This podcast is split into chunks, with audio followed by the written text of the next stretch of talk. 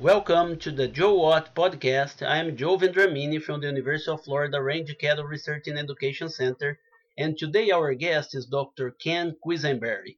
Dr. Quesenberry, thanks for being with us today. Thank you, Joe. It's a pleasure to be with you today. Dr. Quesenberry, can you please introduce yourself and tell us about your background, please? Okay. Thank you, Joe. As you said, I'm Ken Quesenberry. Uh, most of the people at the university know me as Dr. Q. Quesenberry being a name that's harder to pronounce. Uh, the students and everybody know me as Dr. Q. I am a retired uh, emeritus forage breeder, uh, still working part time with uh, Dr. Esteban Rios in his forage breeding program, and also with Dr. Kevin Kenworthy in his forage and turf breeding program. And Dr. Quesenberry, when you start your career, uh, tell us a little bit about the the focus of your breeding program. Thank you. When I came on board in April of 1975, uh, the assignment that I was given was to begin evaluation of a collection of limpograss germplasm uh, that had been accumulated at the university and to determine if there were uh, genetic materials in that collection that might uh, merit release as a new cultivar of limpograss. In addition to that, I had uh, significant teaching responsibilities, teaching undergraduate genetics and plant breeding uh, for the agronomy department. And before we talk more about the limpograss, that I think is probably the main topic of interest, can you tell us about your background because you came as a clover breeder, correct? Correct. So for those of you who want to get uh, get in contact with me, my email address is very easy to remember. It is clover at ufl.edu, uh, and that's because I had worked with red clover uh, for my PhD training at the University of Kentucky. And within about five years of coming here, with some encouragement from one of our other faculty members, Dr. Gordon Prine, I began a program of breeding and selection for a southern U.S. adapted red clover population. And and Dr. Quesenberry, can you tell us a little summary about the breeding program at the University of Florida, forage breeding program during your time with the university? Sure. Uh, so as I indicated at that time, I was working primarily with limpograss and clovers. Uh, we had uh, another breeder who was working with uh, digit grasses and pennisetums, uh, the elephant grasses in that group of material. Uh, and then uh, a little bit later on, Dr. Gordon Prine began working with annual ryegrass. So those were kind of the major focuses of uh, the breeding program during those years. Uh, there was a white clover variety that was released in the mid 1980s called Osceola that was a very successful white clover variety. Uh, and then we began and released the first red clover called Cherokee uh, and then more recently Southern Belle and Barduro red clover, and those have found uh, kind of limited success in South Florida, but in the Panhandle of Florida and across the coastal plains of the U.S., they've been fairly widely adapted. And really, for the first time, we now have both red and white clovers that are adapted to the deep South U.S. And and then, Dr. Quesenberry, you you came actually with the clover training, but you work with the limpograss. Can you please tell us that story about the limpograsses? Okay, so as I indicated earlier, uh, we had this large collection of about 75 or 80 plant introductions, and a plant introduction is nothing more than a collection of grass from someplace, and primarily in this case it was Southern Africa, uh, that was brought to the U.S. Uh, and we began to evaluate those first in small plots with mowing, and then later uh, with a little bit larger plots under animal defoliation uh, to make sure that anything that we released had good uh, persistence. It stood up under intensive grazing pressure by beef cattle. And, and so myself and a, uh, another uh, faculty member who came on board about the same time as myself, Dr. Bill Ocumpaugh, did that evaluations at Gainesville and determined that there was one line that really stood out uh, for both yield in small plot clipping trials and persistence under grazing, and that was a line that we eventually named Floralta. Uh, that was released about 1984.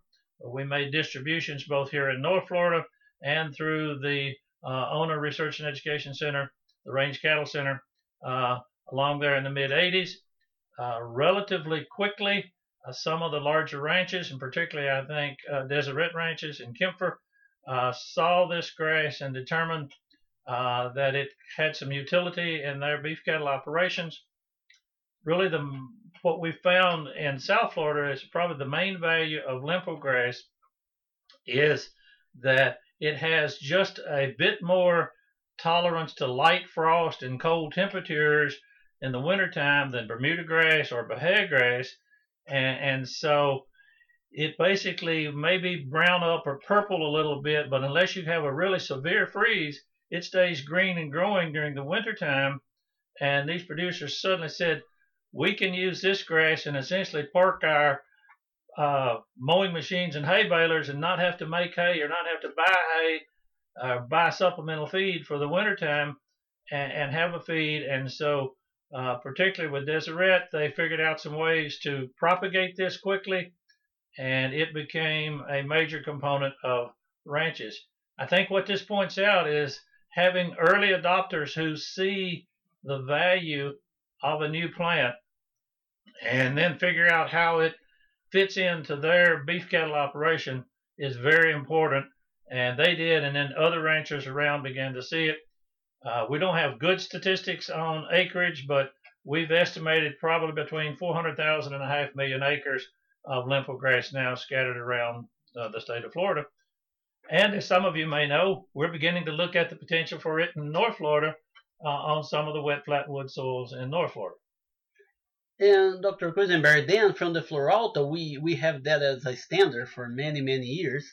And then uh, recently in 2014, we released these two new hybrids that you cross.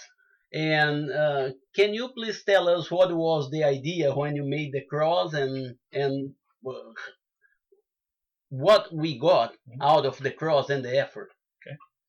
So uh, sometimes cattlemen are probably more astute than than researchers, uh, and the thought came up is was this thing called genetic vulnerability, meaning that if you have one genotype over a large area, and then a disease or an insect comes in that preys on that particular genotype, that can lead to a catastrophe, and that we needed some more genetic variability.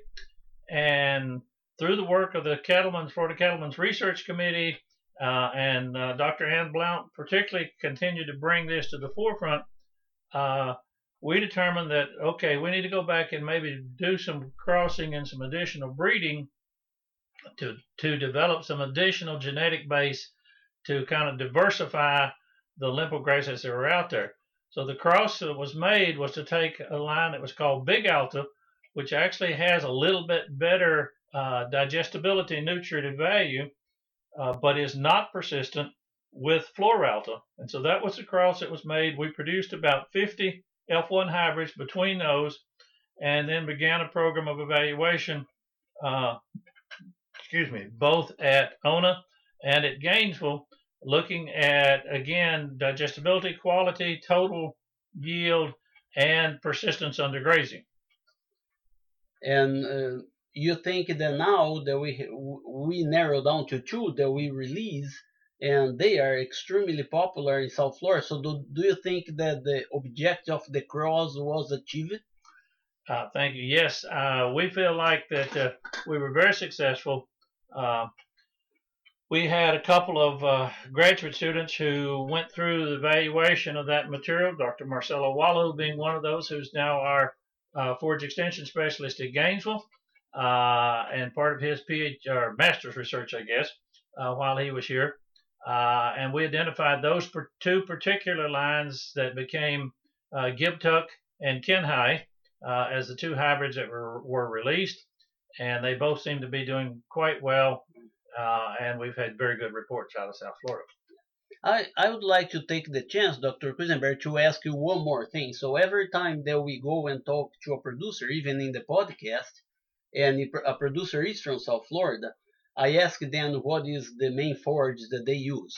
So they use Bahia grass and limpo grass, right? Mm-hmm. So we talk about the limpo grass. I would like to ask you a few things about the Bahia grass. Sure. We we have been working with uh, diploids like Pensacola, and uh, we make tiftanine, Riata. But it seems that the tetraploids, the Argentine, are really popular in South Florida for a few reasons, including persistence, production, and the value of seed and the value of sod. And and now we have this uh, collection of tetraploids that you develop as well, and we are evaluating. So, do you have the same hopes with that collection that we had with the Limpograss? So you think that in in few years doing selection and work, we may end up with a better tetraploid? Um, we have great hopes for those.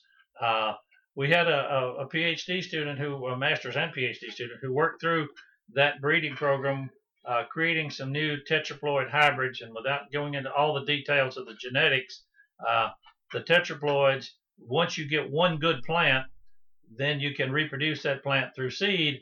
And so we have several lines that we're looking at. Uh, we have those in small plot trials and grazing trials right now.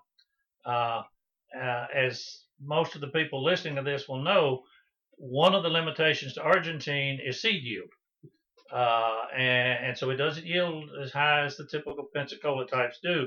And so uh, if there is a problem with these new ones, it'll probably be in that same range of do they have good enough seed yield that we can make them work uh, from as a seed planted crop. But some of them definitely look better than Argentine uh, as you know, Argentine, the production is kind of squeezed in the middle of the summer.